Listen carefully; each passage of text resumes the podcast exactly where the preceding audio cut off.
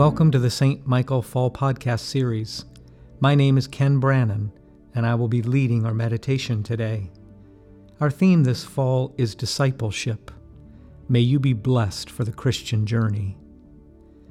Let the words of my mouth and the meditation of my heart be acceptable in your sight, O Lord, my strength and my Redeemer. A reading from the Acts of the Apostles, chapter 19, beginning at the first verse.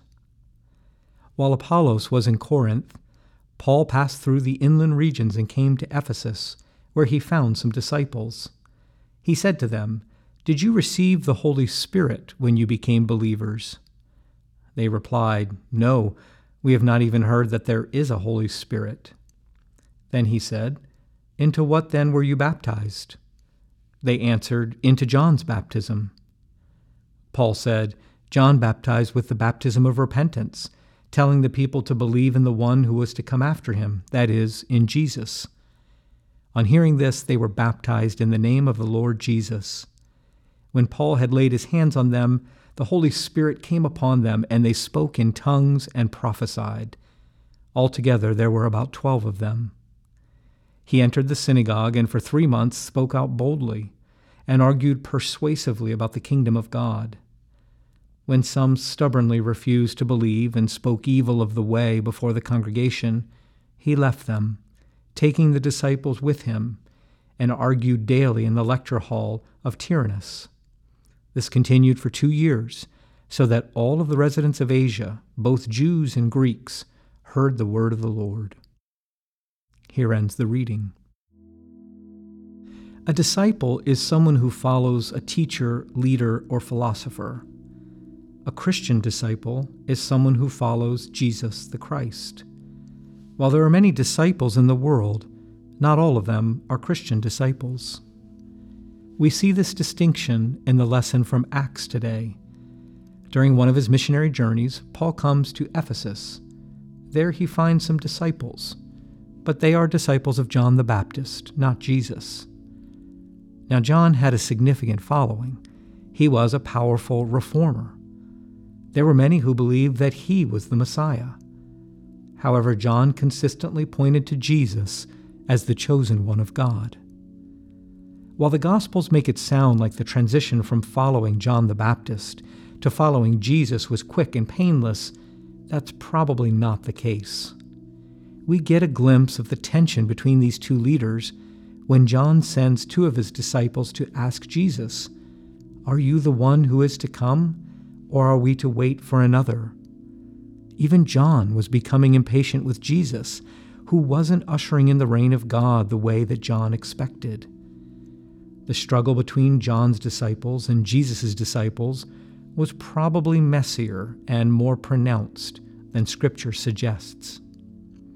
So, in today's lesson from Acts, years after the resurrection, Paul comes across 12 disciples of John and asks if they have been baptized with the Holy Spirit. They say, No, we have not even heard there is a Holy Spirit. This distinction is important. John baptized with water for the repentance of sin.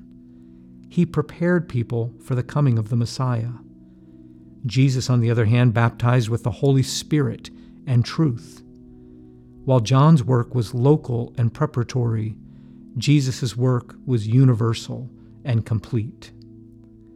After explaining to the disciples that Jesus was the fulfillment of John's work, Paul laid hands on them and baptized them in the name of Jesus they began to prophesy and speak in tongues, a sign that the Holy Spirit was with them. These disciples of John became disciples of Jesus. They accompanied Paul as he taught in the synagogue and the lecture halls, and even traveled with him after he left Ephesus. What does it mean for us to be a follower of Jesus? How is the Spirit of God being poured out in our lives? Although some Episcopalians are charismatic, we're not usually known for uttering prophecy or speaking in tongues. So, how do we know that the Holy Spirit is with us? How do we know that we are following Jesus and not someone or something else? Look no further than our baptismal covenant. In preparation for baptism, we make three renunciations and three affirmations. What do we renounce? We renounce Satan, the evil powers of this world, and the sinful desires that draw us from the love of God. In a sense, this first part of the baptismal liturgy is the baptism of John. We repent of the things that enslave us and commit to go in a new direction. These three renunciations are followed by three affirmations, all involving our commitment to Jesus Christ. Do you turn to Jesus Christ and accept Him as your Savior? I do. Do you put your whole trust in His grace and love? I do. Do you promise to follow and obey Him as your Lord? I do. Who says Episcopalians aren't born again? After affirming the Apostles' Creed and make promises to walk in the way of love, we are baptized in the name of the Father, and of the Son, and of the Holy Spirit. As water pours over our head and possibly our body, we are washed in the name of Jesus. Then the oil of chrism is placed on our foreheads, and we hear the priest say, You are sealed by the Holy Spirit in baptism and marked as Christ's own forever. Do you see that? We are baptized in the name of Jesus and filled with the Holy Spirit, just like those disciples of John in Ephesus. Are we being true to our baptism? Are we turning away from evil and toward Jesus?